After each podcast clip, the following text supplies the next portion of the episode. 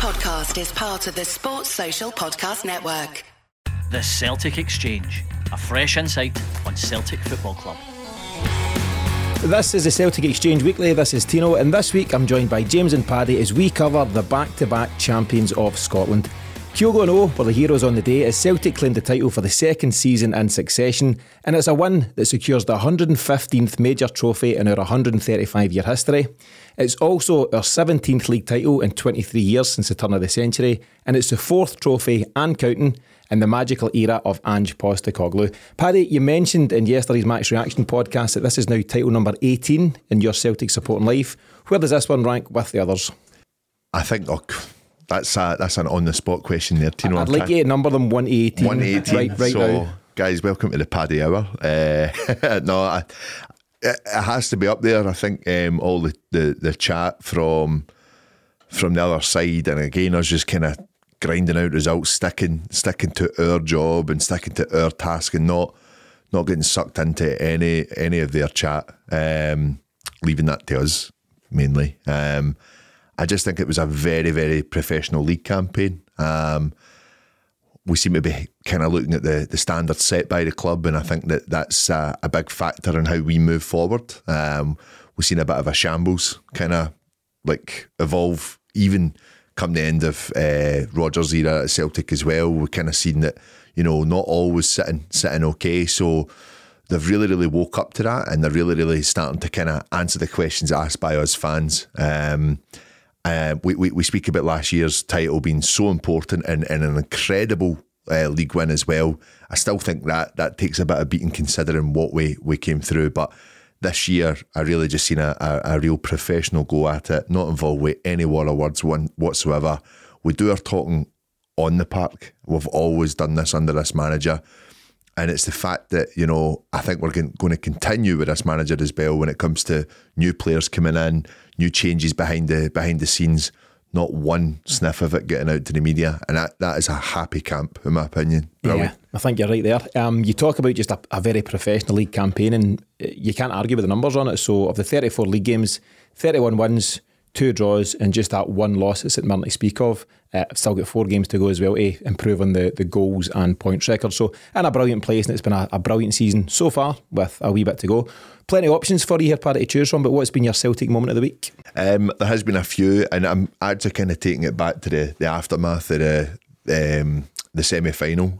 So the fans were obviously recorded singing a tremendous song in light of something happening at the weekend there, and it got picked up by Australian News. So they were talking about it, and one of my favourite bits about the whole video was the main news anchor speaking about it. He says obviously there's a bit of anger from Celtic fans, you know, they're directing this song towards the royal family, and he asked the reporter that he's speaking to, do you think they had the same kind of view, the same kind of anger towards the Queen?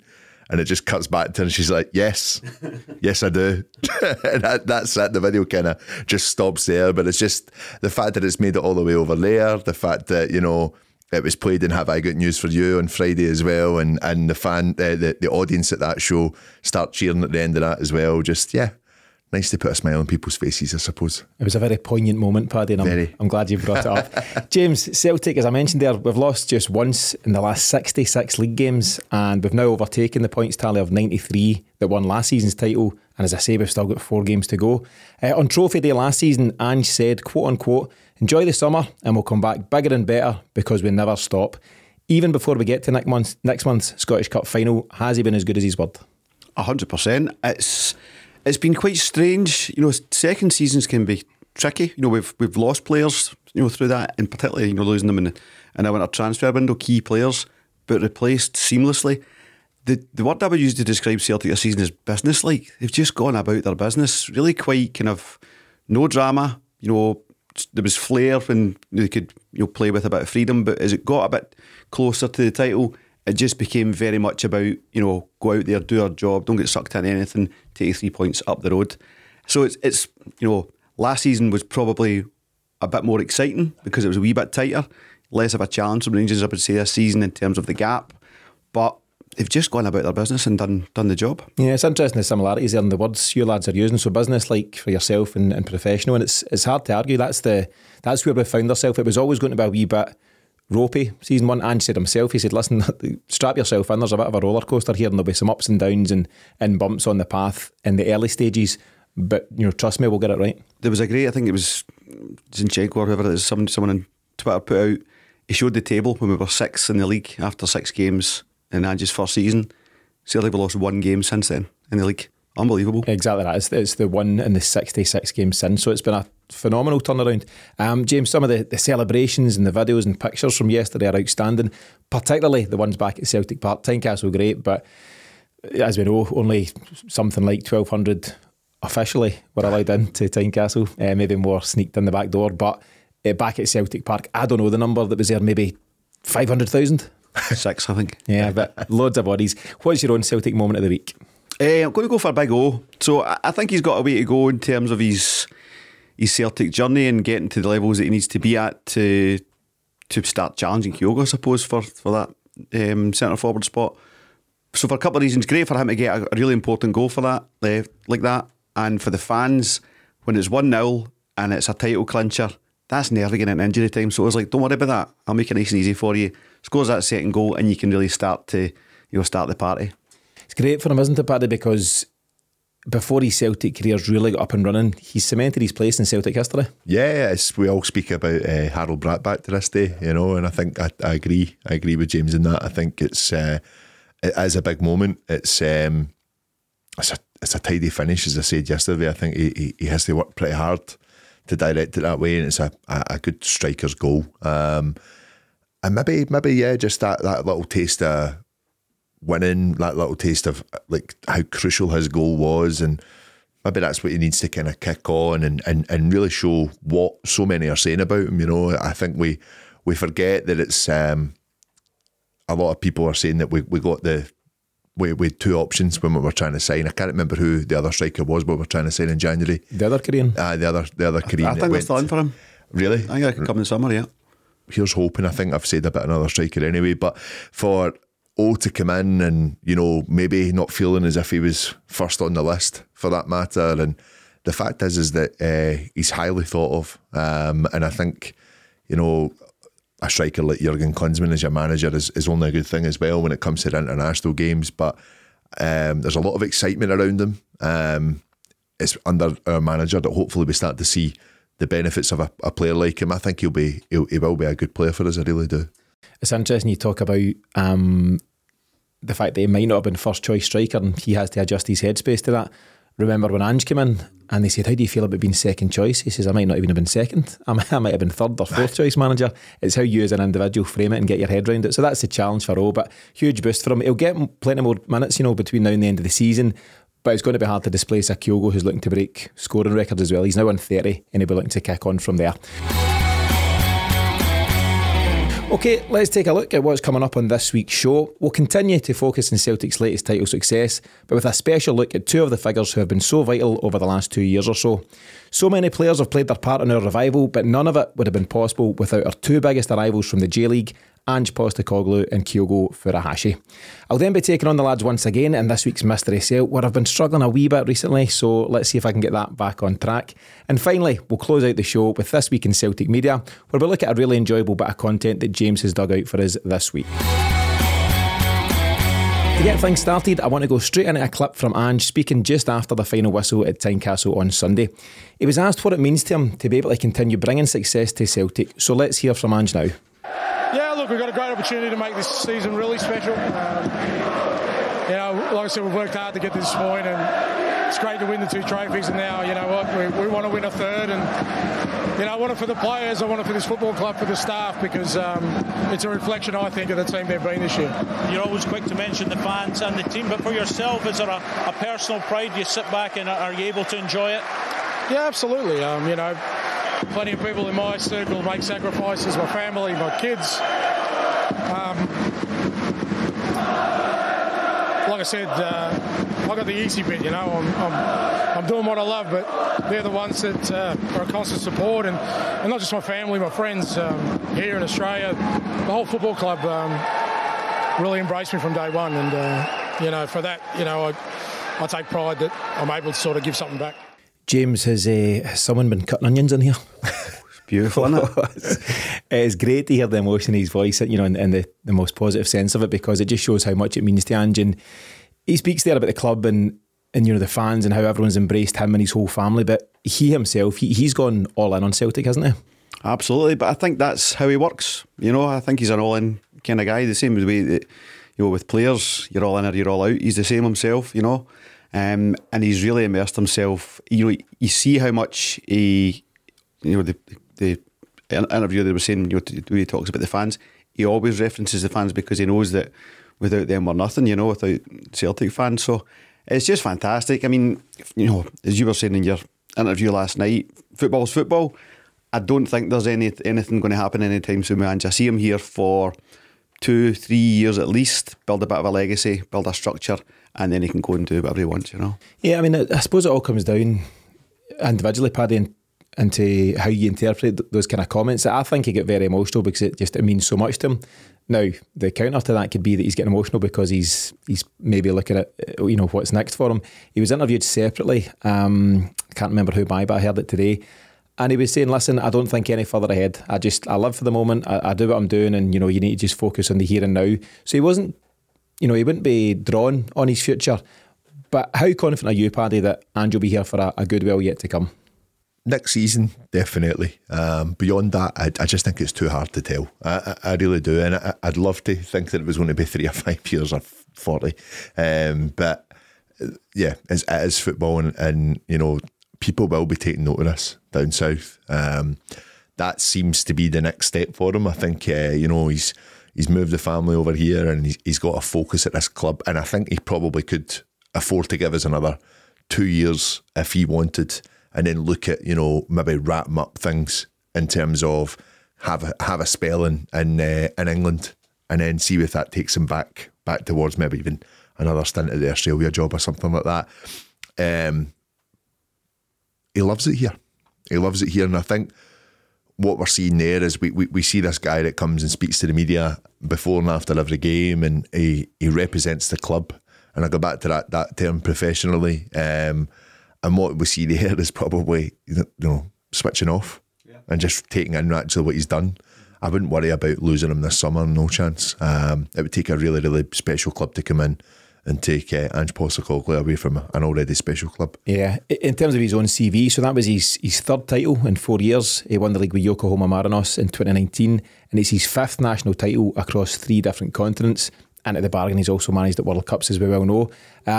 At 57 years of age, James, 58 in August, will he maybe see one last challenge beyond Celtic? I suppose he's, you know, you talk about footballers, and we'll get to Kyogo shortly, you know, you get to that kind of age where it's maybe one last big move. I wonder if Ange is in the same bracket now. I know you've got guys like Roy Hodgson still managing it. I think he's 93, something like that. So, you know, he's maybe got a few years in the tank. But in terms of one last big challenge, he's at a pivotal age, I suppose, like, you know, we need to be honest about it. Yes, but, you know, can you really see Ange, so say 65, he decides, right, that's enough of the football management. Was he going to go and join the Bulls? It's just, he'd be football obsessed anyway, so he might as well manage somebody. I think he'll manage quite late, maybe into his early 70s or something, because he just doesn't seem the kind of guy, you know, if he did take the time off and go travelling with the family and all these things, all he'd be doing is thinking about and trying to catch up with football anyway, so might as well get paid for it. If you look at the kind of, it's not, I'm not his biggest fan, but Louis van Gaal, when you've seen him, he's retired about 3 times. And he's just come right back out of it. I think he was quoted in an interview saying, I love football too much that when I took time off, my wife wanted to divorce me. Get out. Like, so I think he kind of comes into that same bracket as people that just breathe it. And he said that. He said that already. I think he'll go way, way, way, way to the very end. And I do think he's still got a big move in him, though. I do. So that, and, you know, and on one hand, the big, big target is to keep him as long as possible here at Celtic. But there's also an intrigue as to how he would do elsewhere, because it would shut a few folk up who always kind of look disparagingly at what's going on in Scotland. So as James mentioned, I was on the BBC last night, Paddy. I've gone in a different direction. I've never mentioned it. Career-wise. But so I was on BBC Five Live's podcast after the game, and interestingly, you know, it's only a short clip, but I was asked twice about Celtic personnel moving south. It was Ange and Kyogo. You know, they're saying, yeah, they're doing great, but when do you think they'll move, and will you be able to hold on to them? Just the assumption. And that's always just the yeah, exactly. They just presume that you do well in Scotland, then you move on. Is that just a byproduct, Paddy, of being successful here in Scotland? Sadly, it's the narrative Sky have created. It's the narrative that the media have created, and it's definitely just the fact that it's a bigger population. There's more money in the pot. It's a standard practice. We're aware of that. It would take something very special, when I say special, I think back to Henrik Larsson and the amount of times he was approached by teams in England, especially one of the best managers ever to have lived in the game, played in the game with Alex Ferguson. Ferguson spoke so much about how Larsson would have been perfect for them. How long he was after him.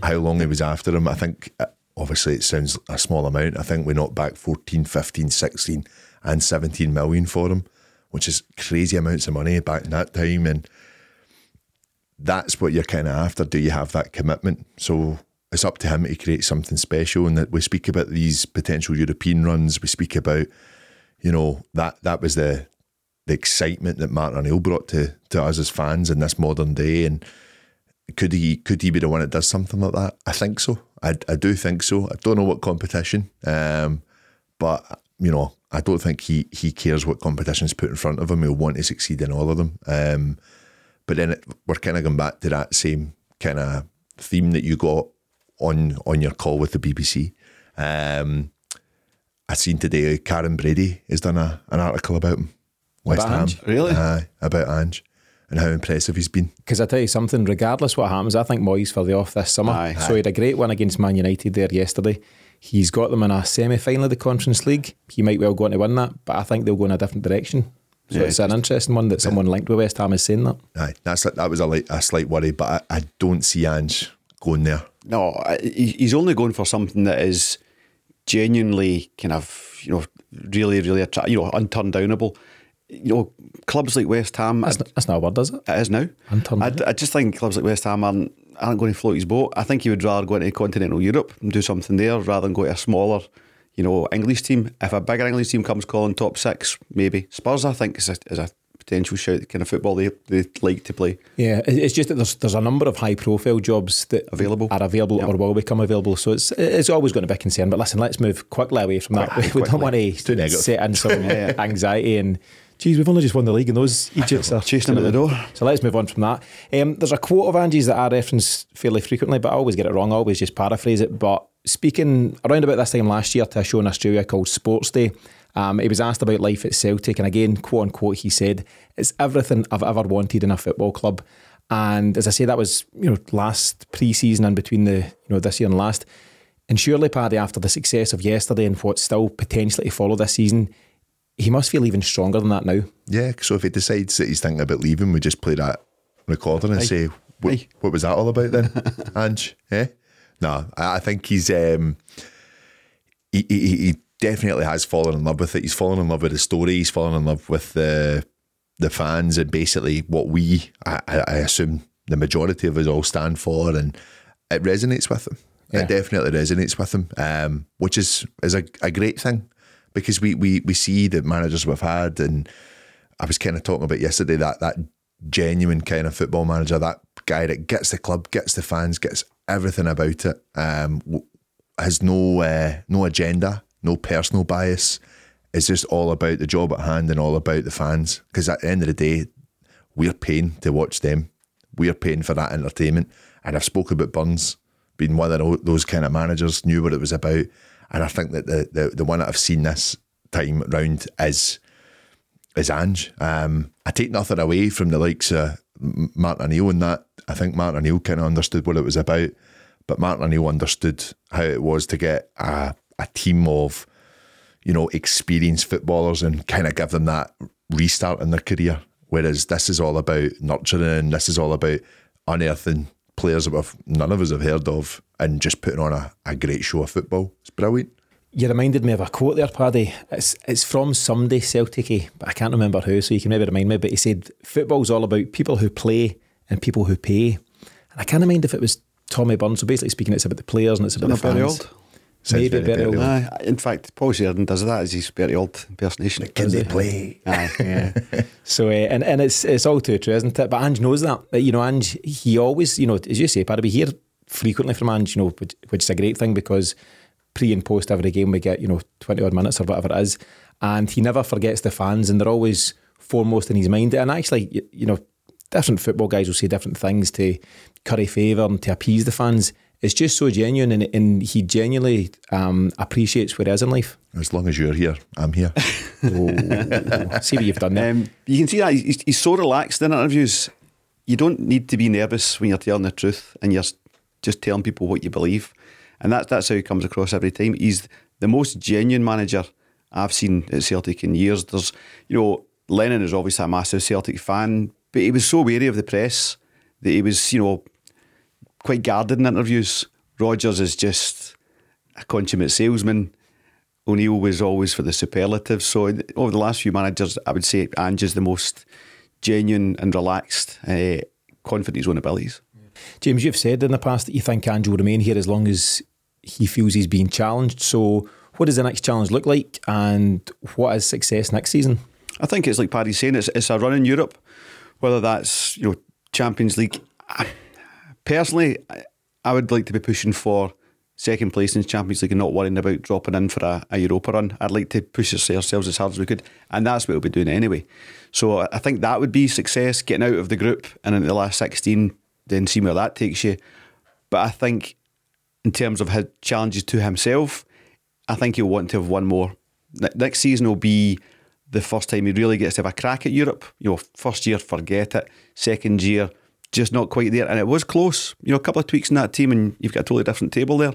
So this will be one week where they can really have a good assault on it. And then next season, as in the season after next, it will be more of a, right, now we're experienced in Europe. We've got an experienced squad in Europe. Let's really, you know, go for something special. Paddy, you've spoken about the Belgian side in Europe. Jack Henry's team. Union Berlin. Galwaz. No. I have Club Bruges, that's it. Oh, how experienced they are. James. Yeah. Exactly that. So they've kind of gone on this pathway where I think they've qualified the last 5 seasons or so for the Champions League. Season 1, right off. Season 2, slightly better, and so on and so forth, till they got to the point where they were taking points off some really decent sides. Don't know if you fellas watched the Joe Hart interview after the game. It's just a couple of minutes on Celtic TV, and I'll get to just a couple of his quotes a wee bit later on in the piece, but he spoke about, yep, it's been a great season, you know, really good stuff, loving days like today, but we're still a bit disappointed about this season's Champions League campaign. And I thought it was great. I thought it was really grounded. It wasn't getting carried away. It was basically acknowledging that there's still a project on the go here, and as amazing as days like Sunday at Tynecastle are, there's still a bigger target for these players, and it was good just to see that kind of grounded approach from a really experienced player. They won't forget it. We look at the teams over the years, and you know, I used to sit down and watch Celtic in the Champions League and be like, right, what's it going to be? Is it going to be a mistake? Is it going to be a red card? Is it going to be a glorious missed chance from us? And that almost kind of bred that negativity going into away games in Europe especially, and then there was almost a mentality that, oh, we'll win our games at home, that'll be fine. And through one or two players continue to be part of those teams, that seemed to kind of continue with Celtic. I think our record speaks for itself in that. I think obviously, given the way we approach the games, we didn't really change much. You know, we had to soak up more pressure. Teams are going to come at us a lot quicker with better players, but we didn't really change much in how we were approaching any of our games, and we really gave a good account of ourselves.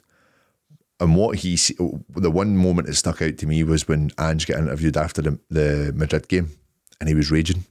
He was so angry about it, because he knew about the chances that we had. He knew about McGregor's shot, how close it was. It should be in. Yeah. He knew about Maeda's chance in front of goal. It should be in. And this is why I think that, you know, he won't rest. He won't sit on these things. He'll be looking at, well, who puts that in the back of the net? You know, and I'm not saying he's going to drop McGregor and Maeda considering what they've come on to this season, but what he will be saying is that I'll need to work with the players I have, but I'm definitely going to get players in that are going to come and push these guys. So as much as we've signed players definitely to help that in January, I still think there's probably a good few more and big names for us that we maybe don't know are big names, but they'll be scouting at a higher level, because this could be a continuation of us getting in there every season. So the money's there to be made. You'll be looking at situations like where Maeda's on the bench instead of James Forrest, and there's a higher calibre player in Maeda's place. As much as we know how much Ange loves Maeda, he might love someone else like Maeda that's putting that chance away. And that's where there's probably going to be he will have a cynical approach to things in the summer, because he's all about the win. So if it becomes Jamesy drops off, Maeda's on the bench and a better player's on the park. We know this, we repeat it, he's not about sentimentality. He loves his players, they love him back, but you need to be at a standard, and if there's someone else better, they will come in, and he plays the game football-wise, down that way. You were a bit any given Sunday there, Al Pacino, Paddy. Life's a bit, inches and margins and all that stuff, and I think that kind of sums up Celtic's Champions League campaign. It's Callum McGregor hitting the inside of the post, away from taking the lead there against Madrid. There's chances at home to Shakhtar that we should have taken. We should have taken 3 points for that game. We've switched off at times when Mudrik's attacked us in the away game. There's so many very small moments in games, but added up it culminates in, I suppose, what was top level a poor campaign. If you can manage to turn those margins in your favour, you could be onto something, and you're saying third would be a good achievement.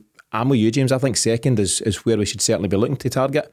And who knows where we could go beyond that. You've touched on it, James, in some of your comments earlier on there, but just to finish off this piece on Ange, where does he rank in your favourite three Celtic managers of your lifetime? So not necessarily most successful. There's guys that have, at the moment, picked up more trophies and stuff, but I'm just saying favourite guy that you can really get on board with. You really enjoy what he's doing at Celtic. I'll come at you first, Paddy. What's your... It's probably the same three, but... Let's hear it. All right. Oh, see, so mind reader now. Aye. To give our top three. Hold on, I want you to go in reverse order. 3, 2, 1. Right, okay. Number three, controversial. Brendan Rodgers. Yeah. Brendan Rodgers brought me some of the best days of my life. And it was between probably him and Deila, to be honest. But Brendan Rodgers brought me some incredible games. Miff just fired his mobile at the wall there. That's fine. Notably 5-1 at Ibrox. Incredible.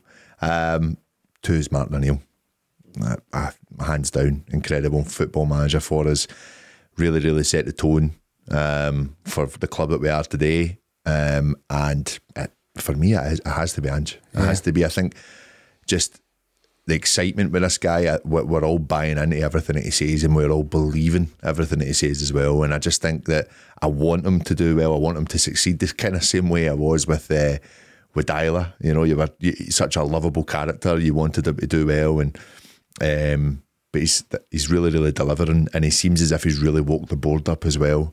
And that's only going to stand us in good stead going forward. James, 3, 2, 1. Tommy Burns, number three. Just couldn't have Tommy Burns in a top three. He's everything that is good about Celtic. Both as a player and as a manager. Tricky circumstances, money was tight, for the right reasons from Ferguson and stuff, but if Burns had managed at a different time, he could have had a lot more success, but he is Celtic, so he's always going to my top three. Ange is my number two. Oh, I know, okay. I know, and it's very, very close, but for me, Martin O'Neill at number one. Without Martin O'Neill, none of this happens. So you look at the stats coming out today from the win yesterday. 23 league titles have been up for grabs in the last 23 years. We've won 18 of them. 17. Is that 18? 17 and lost 6. I checked this earlier on. All right. I'm going to go to my phone, but it's 18. I think it's 18. Yeah. Yesterday was 18. Check your phone. I will check my phone, but 18. Okay. It's 18. It's 18. And of those 5 we haven't won, take out EBTs and COVID Cups, COVID Cup. O'Neill starts all that going and blows away the 90s, and it's just put Celtic back on the map. So it's for what O'Neill took us from and to is why he gets my vote. I mean, not just in the league, but taking us into Europe, taking us to European finals. Just as you're saying under Rodgers, but under O'Neill, some amazing days and trips away and all sorts. So that's my 3, 2, 1. I'm the same three guys, but slightly different order. TB for me as well. I just think all things Celtic epitomises Celtic, and. You could spend hours on that alone, just chatting about Tommy Burns and what Celtic meant to him and what he meant to us. So Tommy Burns is number 3 for me, Martin O'Neill number 2, but just Ange, Paddy, I just can't get enough of him, and there's so much to get excited about as well, and fingers crossed he's here for a long time to come, and we've got lots more Ange to look forward to. What you showed me? The 40 that the listeners could see. Is that 18 on 17. That? 17. Oh, jeez. Oh, do you know what? I can't believe I doubted myself for a second there, Paddy. It's not what you say, it's how you say it. Yeah. Anyway. Someone with your media experience and profile. Aye, exactly. Surprised at you. But interesting 3-2-1s there on Ange, and I think just at the moment you'd probably get, and recency bias could kick in, of course. We're going through a real enjoyable time, but I think he's a real contender for being the top manager in modern day Celtic, and that's a huge achievement in less than 2 years. I'd say one thing that really goes in his favour: no Celtic manager in our lifetime has had such a cohesive relationship with the board, with the relationship he's got with Michael Nicholson and the guys now working behind the scenes. That's a big thing. It's always a bit of push-pull stuff with the manager and board. Huge part of that can be down to Ange himself and how he builds his relationships, because you could have folk who were, fans of Lenny. Lenny's a spiky character. Brendan Rodgers could be difficult. Very. Martin O'Neill had his moments. Yeah. He's famously had kind of love-hate relationship with Brian Clough. Martin O'Neill can be spiky and all that kind of stuff. But Ange is he's just a very intelligent guy, and he knows how to build relationships, and I suppose he knows how important those relationships are, because ultimately if you don't have that relationship with the people at the top of the club, you can't do your job, you can't go and be as successful as he's been. So no, listen, amazing times under Ange, big few weeks ahead as well, but long may it continue, and hopefully, as I say, we've got him here for a number of years to come. Let's move on to Kyogo. So as I said, Ange and Kyogo are Celtic's two biggest imports from the J League, and you could argue the case for the various other guys, but Kyogo's impact since he came in has just been phenomenal. His goal against Hearts there was his 30th of the season and his 50th since arriving at Celtic Park. He's managed to reach that 50 goal milestone in just 77 appearances, and he's the first Celtic player to hit 30 in a season since Moussa Dembele in the 2016-17 season. Paddy, is he the player of the year in waiting? I think so. He's just really, really impressed me this season. I think we all thank the job that Yakimakis done for his last year when it came to the run-in and how important his goals were, and that can be quite tough for a striker to see another striker basically take all the accolade for that, and you would have expected the big man to kick on from there and make it his jersey, but the relationship between the manager and the player, I think, is spoke volumes. He's trusted him through a lot. I go back to the League Cup final against Hibs last year, probably a game he shouldn't have played in, aggravated his injury, but won us our first bit of silverware, and the mentality, the motivation that gives the players from that, and it breeds that winning culture that is so important at Celtic. This is a guy where there was a lot of chat last year that there was Southampton were staring at him, and I was wondering, in that summer there, with him not finishing the end of the season, that interest might have become a bit real, and I was quite worried about losing him, but to just kick on the way he has this year, and there will be teams looking at him in the summer. He's a nifty player. He's just, the type of goals he scores is just ridiculous.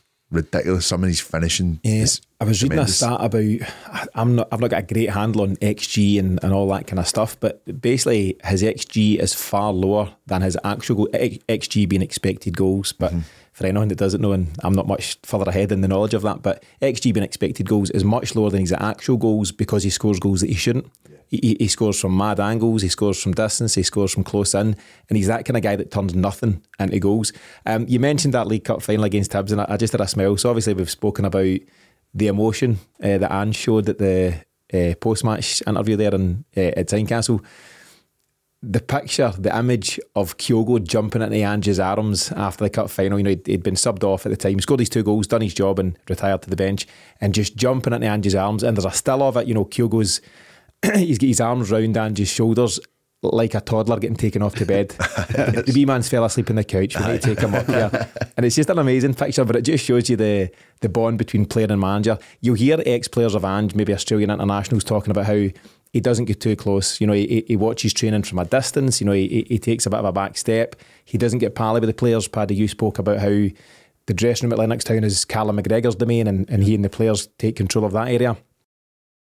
But his players love him, and he's the kind of guy that players just want to do well for. He's got this magnetic aura, if you like, without being too dramatic about it.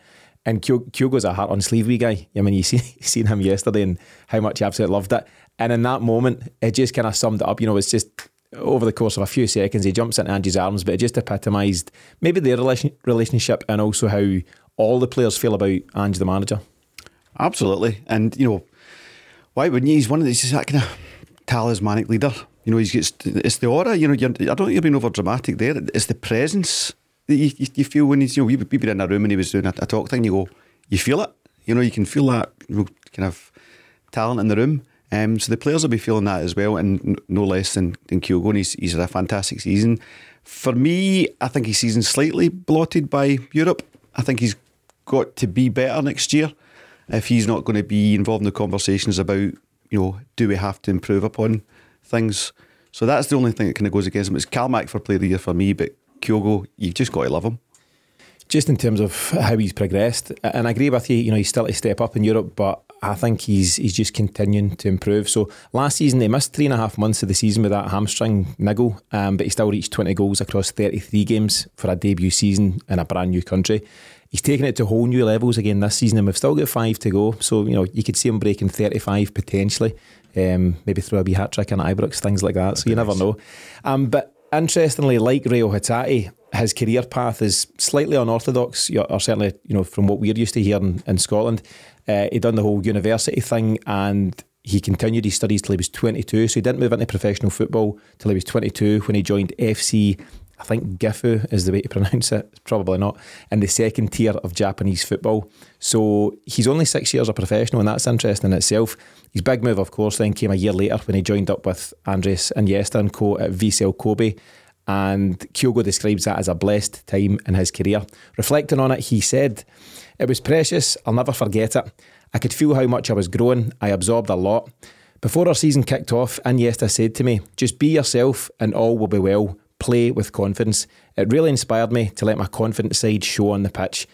And what you're seeing now, Paddy, I suppose, at 28 is the culmination of all of that, the various experiences. He's now well settled in Scotland. And I think, you know, to James's right, you know, point about Europe, I think he's all set to kick on now into next year in Europe. I think so too, and you know, like I kind of had those moments of like, is he going to be good enough? Is he going to be good enough? And you look at some of the positions he was getting himself into last season, and again, it comes down to is the calibre of the player providing for him good enough as well. There was missed chances, but you know, the greats all missed chances as well. And one of the things that I kind of think on his part is just what Tino's even just said there, 3.5 months out with a hamstring injury, trying to get back up to full speed from that from the get-go can take a bit of time. And the way he kicked on after that campaign, and he's been unstoppable. No defender wants to play against him. I think Goldson, Davies or Suter are all worried about him, you know, and I just think that he has definitely cemented his place as a number one striker at Celtic. Do we sign someone to push him? Absolutely. I think that is healthy for this team, the way this team wants to play, and for the amount of games that we could be playing again next season as well. I think that will definitely be something that they're going to look at. Is all the kind of player that's going to push him? Not yet. Not in my opinion. I think another season of just understanding the system, understanding the setup that Ange is looking for, and then you maybe see that start to come into play the following year. But I definitely think they will be looking at another striker. But I think Kyogo could step it up even more. That's how I feel about it, exactly how I feel about it. I think O's still got a bit to go, but I think Kyogo's, he's just developing. He's in a great place head-wise, and you absolutely have to credit his character with coming back from that international rejection. You know, missing the World Cup is huge for anybody, and at 28 years of age, he'll wonder whether he's got another chance at it. He's a very fit guy, and he could possibly play into his mid to late 30s, but looks like he's so agile. But James' confidence is so important, players, and he started life well at Celtic. You know, he started getting goals early bells, but the disruption that the hamstring injury caused to his first season, frustrating, and then he comes back for the Hibs final, and then he's out again and all that stuff. This season, he's, you know, touchwood, had no such injury concerns, and you can just see it in him. He's just a guy who's continued to get better and better as the season's gone on, and it's brilliant to see. Absolutely, and we've probably managed it a wee bit better in terms of Ange in the backroom team. You know, there's these 60 minutes, you know, check his stats, right, get him off, get him rested, all that stuff. So you're not, putting too much too many demands on him, on his body. So that's been good to see. But he has, I take your point, Paddy. He's starting this season not at the full speed that he would like to, having missed so much of the season prior. So, and Europe comes up quick for us, it does. So with this summer, he's fully fit. He's going to be league top scorer by the looks of things. He's brimful of confidence. So I'd love to see him just step up to that next level and finish the ones that he wasn't finishing this season. I agree. Yeah. He didn't look a guy lacking confidence, Paddy, when he was bouncing around the Celtic way about 7:30, just doing his thing. He can't wait to get out in front of the fans and do his wee dance these days. Just really, really refreshing to see players just give it all back to the fans as well. I think that's something that the nature of the full team, the full squad, they all just seem to work well with each other. You could see that. You were kind of touching on that last night, that even those that aren't involved in the match day teams, they're still part of the squad. And I think that's something that they love about the wee guy. I think he generally is just one of those lovable wee characters that's just part of the changing room. There was a nice wee moment, sorry to interrupt you, with him and Turnbull on the bench when he came off Kyogo. Right. He was kind of like, play fight member. Brilliant. Sorry. No, you're all good.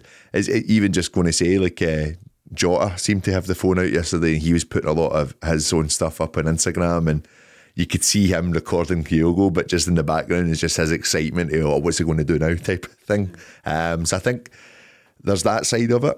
I also think there's a winner there, and I think that there's someone that probably will look at that last season and think, I'm going to get this right.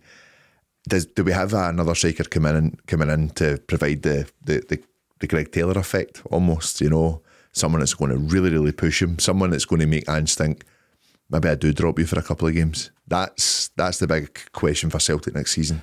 I love that you came out with the line there that he's a winner, because again, there's another quote, and I don't know the exact quote again, but I'll paraphrase because that's my thing. How do you go on the BBC? I don't know. You paraphrasing gets you away with all sorts. You just need to get close to it, or even semi-close. On that interview. But the quote about him being a winner, Ange speaking maybe 4 or 5 months ago, but Kyogo said, don't be fooled by the cheery exterior and the smiley face. That guy's a real competitor, and I think he says, quote unquote, he's a winner. He's got that about him. Don't be fooled by wee nice guy Kyogo, because he's got the devil in him as well, and you need to have that to be a top striker. I know the very conversation, you use the word warrior.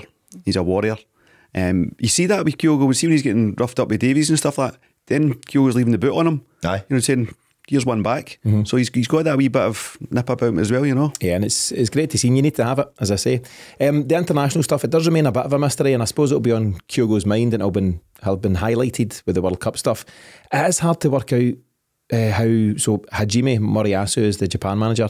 Hard to work out how you can continue to leave out what is now a 30-goal striker, 30-goal plus, and we'll see if that changes. He said he was going to be spending some time in Europe looking closer at his players here, and if he doesn't big Kyogo, there's something up there. I really do. I can't get my head round. They were looking at Mitoma as well, though, down at Brighton, who's on fire. So in a very similar position. Well, to both Maeda and Kyogo, actually. Scoot an easy jet up to Glasgow, though, and take in a couple of our games, and you'll definitely see Kyogo go. So we'll see how that goes for him, but I'd be very hopeful that Hajime Moriyasu would be reintroduced to the squad pretty soon. People obviously ask the question if Kyogo's the best since Henrik Larsson, etc. And it's an unfair comparison to make for anyone who's playing for Celtic. It's just, you can't really live up to that. But again, maybe similar to my Ange question there, is he amongst your favourite Celtic strikers in recent years for you? Yeah, I think you'd have to say he's right up there. But you're looking at Gary Hooper, Moussa Dembele, Odson Edward is probably the three that would be competing with him for that accolade. What about the Duke? Double D, Big Dion. It's like you missed him. Dublin. No DD for me. But I think Moussa Dembele is always going to be my choice there. Big fan of Dembele myself. But again, we're living it right now. This is living the moment, as Ange says, Paddy, and you can't help but enjoy what Kyogo brings to the party. You can't. It's just some of the positions he gets himself into. You're just, how have you put that away? The goal yesterday. See that goal with I can't remember who was in the right wing. They're so wildly offside, but that's not where the ball's going. You know, the ball's going straight through Hatate. It's so clever.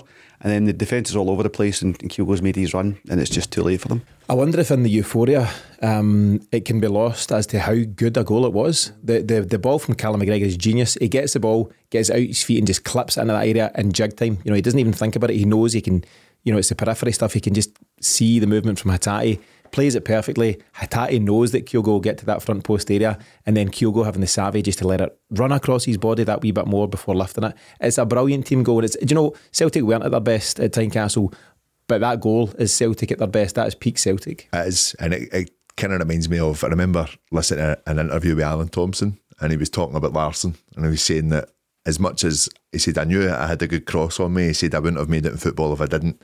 He says, but a lot of the time when you're playing in those high pressure games, you were hitting and hoping. You were generally hitting and hoping the ball into the box. And the amount of work that Larsson done to get on the end of stuff was the sign of a tremendous striker.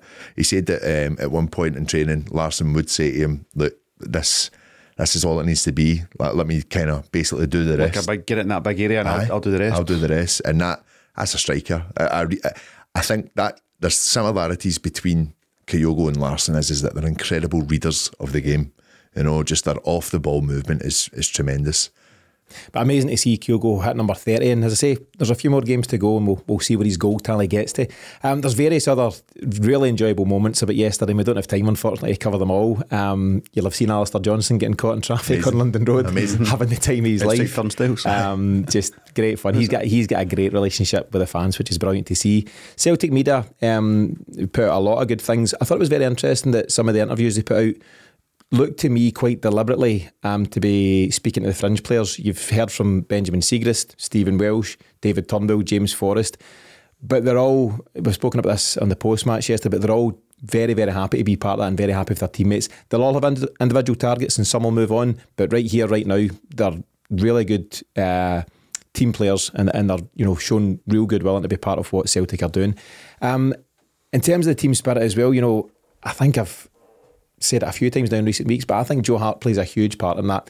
He's effectively the vice-captain to Callum McGregor, and he's so important. Special mention to him because, of course, it was his 100th appearance for Celtic at Tynecastle, loving life in Glasgow, and he's really embraced it. He's quoted as saying, "It's amazing, I love it, but tomorrow will come and it's a new day, and that's a great opportunity to do something special again." And that just sums up an Ange Postecoglou player. He's in the middle of it. He was at Tynecastle, the fans were bouncing behind him. Special moment for a guy who maybe thought his best days were beyond him, and he's already thinking, yeah, but we're back at, and they're training today, by the way. This is Monday. We're back at training, but it shows just the focus that Ange and the players, epitomised by Hearts, McGregor's, Carter Vickers and all that stuff, they're all just so focused on what's next, and it's great to see. That is it, because, you know, that's your league sorted, but the season is still very, very much alive. You know, if they have the attitude of over celebrating now or taking your eye off the ball, you don't get that Scottish Cup. You know, I think we were talking on Sunday, Paddy, like, I'm not relaxed about that one bit. Cali Thistle, referees, VAR, the whole lot, not relaxed about that. So I like the fact that Joe Hart isn't sleeping on it as well, and that'll be the exact same throughout the camp. You know, they'll be really focused, and then of course they do have to recognise the achievements and celebrating, hopefully celebrating a treble. Hope so. And, you know, just, I thought it was refreshing to hear they're training the day after. Listen, I'd have given them the day off. Go and enjoy yourselves, but refreshing that we're in today. But overall, a brilliant day all round for Celtic. And next up, it's the trip to Ibrox, where we go as champions, targeting that 107 points tally. So that in itself is going to be loads of fun next week. Okay, let's move on to this week's Mystery Cell, and we'll start with a quick reminder of last week's for anyone who missed it. Clue number one, I joined the Celtic Academy in 2011 and made my debut under Neil Lennon in early 2014. Clue number two, I went on to make appearances under Ronnie Deila and Brendan Rodgers, but also spent time on loan at Oldham, Cork and Walsall. And finally, clue number three, I'm still playing and have just won promotion to League Two in England. The answer, which I think James got after a couple of clues, was Owen O'Connell. Paddy, as I said there, he's now doing his thing at Wrexham with Ryan Reynolds and Rob McElhenney and co, but any thoughts on his time in a Celtic shirt? I was hopeful about him. I think it was a pre-season game against Leicester, actually. He scored, aye, and I thought he, you know, he looked the part, he looked quite comfortable, but yeah, just another one in the youth setup that kind of just didn't seem to find a rhythm with the first team's tactics, which I think has been addressed now. or just basically a way in. A lot of the managers are talking about, you know, it needs to be done in merit. I think he was one of those guys, and who's doing well in the youth team? O'Connell. I gave him a chance. Aye. I generally think that's how it was kind of done. Wasn't proper pathway stuff. No, yeah. Exactly. He got the captain's armband in a pre-season friendly against Sparta Prague. I was reading this isn't from memory, in 2015, and it just seemed like a kind of throwaway gesture. I don't know if that said there wasn't enough leaders in the team at the time, but right, for some reason he got the armband. And you'd like to think that you have to earn. Ange doesn't give anything for free, and you have to earn these things at Celtic nowadays. But I wonder if back then things weren't quite as, I don't know, dare I say professional as they could have been. Well, that would have been under Deila. How dare you blame Ronnie Deila? No, what I'm meaning is that he's probably looking at the rest of his starting team and saying, giving it to this guy, stand up. Because they were all trying to be, Commons and Mulgrew and all that stuff, trying to run the shows. He's like, well, none of these are getting the captaincy. Yeah, well, exactly. It might have been a bit of that, Very possibly. So just in terms of a short fact file on O'Connell, he spent 6 years in total at Celtic after joining the academy in 2011, and he left for Bury in 2017. He spent time, as I said, there at Cork City on loan, his hometown club, in 2016, and that's a club that his dad and his brother also played for. His cousin Paul O'Connell was also captain of the Ireland rugby team, and overall he only featured a handful of times for Celtic, although one of them was away in the new camp. Though less said about the scoreline the better, Paddy. We'll just move on, but best of luck to Owen O'Connell as he now heads into League Two with Wrexham. OK, let's move on to this week's Mystery Celt. For anyone joining in at home, jump onto our Twitter page at Celt Exchange right now, and if you guess the correct answer, you'll be given access to 14 days free of the Celtic Exchange Plus. Clue number one. There's not a lot in this clue, to be fair. I joined Celtic from Hibs. That's it. Past Anton. Jackie McNamara Senior. A lot of guesses there. Clue number two. I played the part of a Rangers player in Robert Duvall's 2002 movie A Shot at Glory. Chick Charlie. Chick Charlie never played for Celtic. No, of course. A friendly against Man United. Friendly. And clue number three, despite being a member of the Seville squad, I never won a cap for my country. And as always, you've got until I read out this short update to provide your answer. So while the lads are guessing the wrong answer to this week's Mystery Cell, a very short reminder from me on what's coming up this week at the Celtic Exchange Plus. On Friday, we'll have the big match preview ahead of that trip to Ibrox as the boys look to set a new record for league points in a season. And as always, we'll then be back shortly after the final whistle on Saturday with our match reaction show. If you want to test the water at the Celtic Exchange, absolutely free, then just visit our website at thecelticexchange.com, where you'll see the links to get started on your free 7-day trial. It takes less than 2 minutes to get going, and while you're there, you can also enjoy the match reaction recording from Sunday's big win at Tynecastle, as well as our full back catalogue of additional episodes. So if you enjoy what we do and want to hear a wee bit more every week, then jump over to thecelticexchange.com now. What have you got, Paddy? So I think I got it first go. If I haven't, I did. I've got it. He done this last week as well. He's just raging. He's scrambling around your head for 10 minutes. Listen, I need to go poker face. It's my job as the host. So we'll get it beeped out, Paddy. But what's your answer? So the score is now 11-7. I'm running out of weeks. I'm going 5 games to go, including the cup final. You're going to see some really mystery celts in the next few weeks. That's all I'll say. But remember, if you think you know the answer to this week's mystery celt and want to enjoy 14 days free of the Celtic Exchange Plus, then simply reply to our pinned tweet at Celt Exchange using the hashtag mystery celt. You should just use the players that are giving out all the quotes that you've mentioned tonight as well. See if we can guess them. The guys who said this. You're going to be seeing some mystery celts from Celtic's first ever team, but we'll get to all that. Time for This Week in Celtic Media, where each week we dig out something of interest from the world of Celtic online. This week features a really topical piece following Sunday's title win at Tynecastle. James, what have you got? I'm going to be slow. I want to get the guy's name to give him credit. You're going to put the notes anyway, aren't you? Yeah, I'll put in the notes. But it was from Aidan on Twitter. So Aidan underscore CSC, because I think there's more than one Aidan on Celtic's Twitter. Are you Aidan from the Twitter? And he's basically just... I mean, the time it must have taken him to get into this, but he's put together a compendium of all the goals from this season, so a perfect time to just sit back and reminisce on some of the key goals from the season. Yeah, brilliant. I mean, fair play to him for putting the effort into that. So that's your media piece of the week. Yeah, I think Aidan had the holiday Monday because he's put some real time into it. But it's a brilliant piece and he deserves credit. And do you know what? We put something out on our Twitter last night as well. Some of the videos are phenomenal, and the time and effort to put them out, they're top drawer, and credit to everyone that's putting together some of the great content following the big win. But did you get that for the BBC? No, you don't get that. No, you don't. You don't. I'll speak to them when I'm in next. But Aidan's piece is basically the goals that won the 22-23 league title. So it's the likes of Jota's iconic goal now against Rangers, Giacomakis, not to be forgotten, his goal against St Johnstone, Greg Taylor against Hearts back in October. That's the one for me. Kalmak against Aberdeen when he came back from injury, scored the 1-0 winner. Kyogo against Rangers in the 2-each game, and several others. And it's just a really enjoyable thread and a reminder of some of the obstacles the players have had to overcome. Yesterday's the reward at Tynecastle. There's a lot of work and effort that goes into that. Any favourites amongst those goals, James? Any that stand out? GT3 and Calmac against Aberdeen. The one that's my favourite game of the season. That 4-3 Hearts, because it was give us everything you've got and we'll still beat it. And for Taylor to get that goal was just phenomenal. But McGregor's was so important because you'd waited the whole game. Times his first game back from injury as well, and to get that goal, as Ange says, be patient, keep moving, keep the ball moving, and it'll happen. The space will open up, and there it did.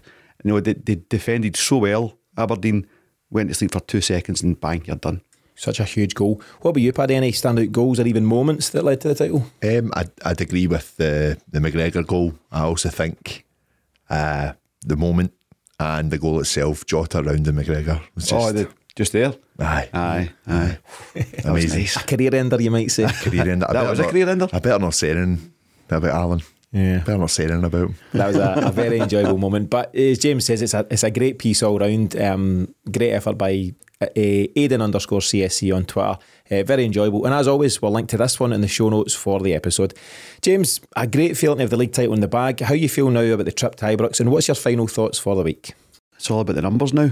It's all about the targets and the records and all these things. Obviously, the main focus remains Scottish Cup final.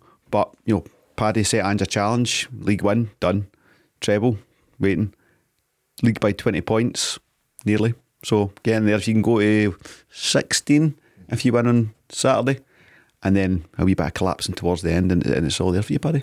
Yeah, a bit of collapsing, but lovely. Paddy, 5 games remaining, obviously 4 in the league, in the big final a few weeks down the line. What's your final words for the week? Just more of the same. I think we've highlighted that it's maybe not been as fluid as the season's kind of been lately. I think that's just a mixture of players coming back from injury and trying to get up to speed. But I generally think that the entertaining game will be on for the next few weeks leading up to this final. So I'll be there to tune in for every single one. I think it'll be a nice ending to the season. It's party time, and then let's get ready for a difficult final. They can play a wee bit of swagger now. I think so. The pressure's off. It's time to just get back to the free-flowing stuff. And there's individual targets. You've Kyogo, want his goals. Guys like Iwata want to show they can play in this cup final. There's so much to play for over these next 5 games, and it's a pretty exciting time. So that wraps things up on the latest episode of the Celtic Exchange Weekly. Thanks to James and Paddy for joining me today, and as always, our thanks to you for listening. Remember to send your mystery Celt answer to us on Twitter if you think you know this week's answer, and beyond that, don't forget to visit thecelticexchange.com, where you can start your free 7-day trial and enjoy all the additional podcasts we offer to subscribers. But in the meantime, from myself and the team, thanks for tuning in, and we'll see you again this time next week.